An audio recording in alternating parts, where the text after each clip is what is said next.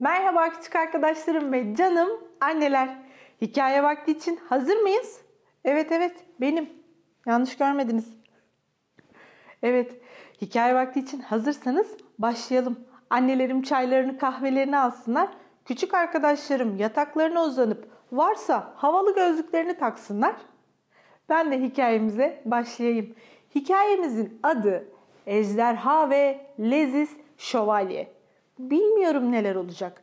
Merak ediyorsanız hadi hep birlikte gidelim. Ejderha ve Leziz Şövalye. Ejderhaların dünyasına hoş geldiniz. İşte sevimli bir ejderha ailesi. Sevimli mi? Ejderhalar dünyasının çok değişik kuralları vardı.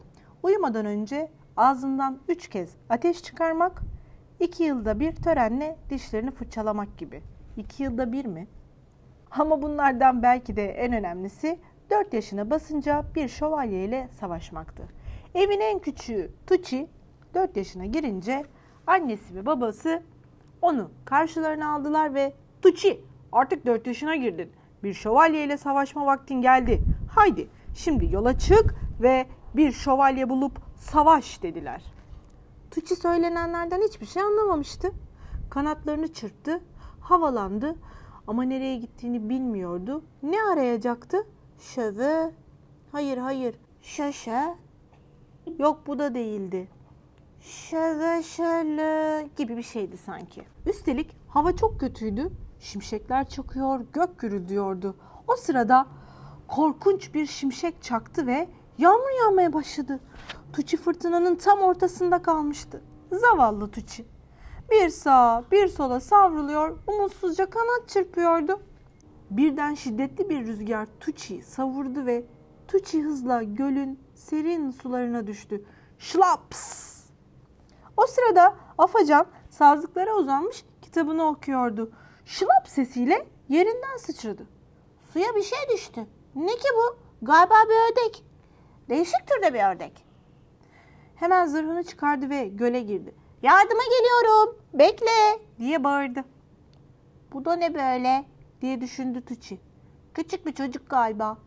Hmm, lezzetli birine benziyor. Ama benim şöve şöyle bulmam lazım. Tuçi pençesini kaldırdı. Hemen yola çıkmalıydı. Ama o sırada pençesinde bir sızı hissetti. Üstelik ayağı da burkulmuştu. Zavallı ördekçik dedi Afacan üzüntüyle. Canın çok yanıyor olmalı. Hadi gel otur şöyle yaralarına bakalım. Afacan Tuçi'nin yaralarını güzelce sardı. Şimdi daha iyiyim diye düşündü Tuçi. Hemen yola çıkıp annemlerin istediği şu şöveş, şöveşöleyi bulmam lazım. Afacan'a el salladı. Bu kez gerçekten gidecekti. Ağzını açıp bir veda dumanı çıkarmak istedi ama duman yerine boğazından boğuk bir hırıltı çıktı. Zavallı minik ördek dedi Afacan. Ne kadar da değişik vaklıyorsun öyle.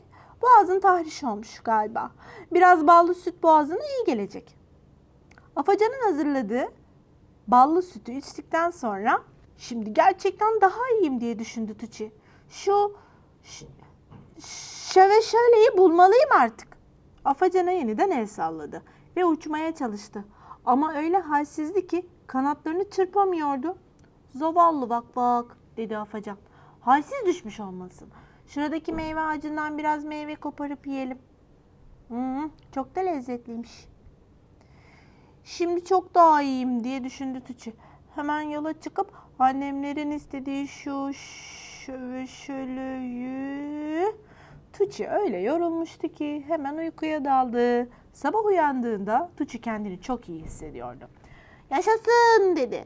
Annemlerin istediği şu şöveşeleyi bulup kahraman olabilirim. Neşeyle havaya ateş püskürttü.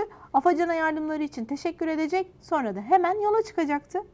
Tuçi hemen Afacan'ı aramaya çıktı. Ama Afacan ormanda yoktu.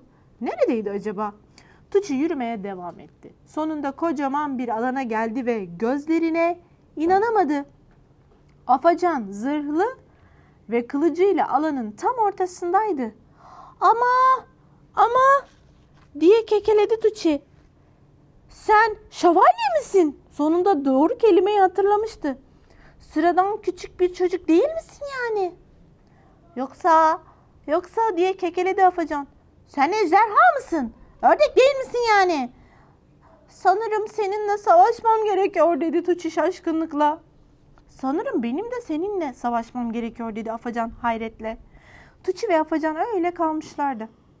Ne yapacaklarını bilmiyorlardı. Bir iki dakika birbirlerine baktılar ve ikisi birden hayır, hayır, asla yapamam deyip koşarak birbirlerine sarıldılar. Canım arkadaşım dedi Afacan. Sen olmasan nasıl iyileşirdim dedi Tuçi. Ejderha ve şövalye aileleri bu manzara karşısında biraz duygulanmışlardı.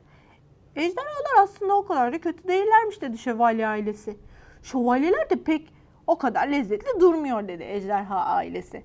Akşam yemeğinde onları yemek yerine neden onlarla arkadaş olmuyoruz ki? O günden sonra ejderhalar ve şövalyeler çok iyi dost oldular. Birlikte maceradan maceraya koştular. Evet, hikayeyi beğendiniz mi? Ne kadar güzel ve farklı ilerledi. Hem de burada şunu öğrenmiş olduk. Hiç umulmadık zamanlarda bambaşka ve çok güzel arkadaşlıklar ortaya çıkabilirmiş. Ejderha ve şövalyeninki de tıpkı böyle olmadı mı sizce?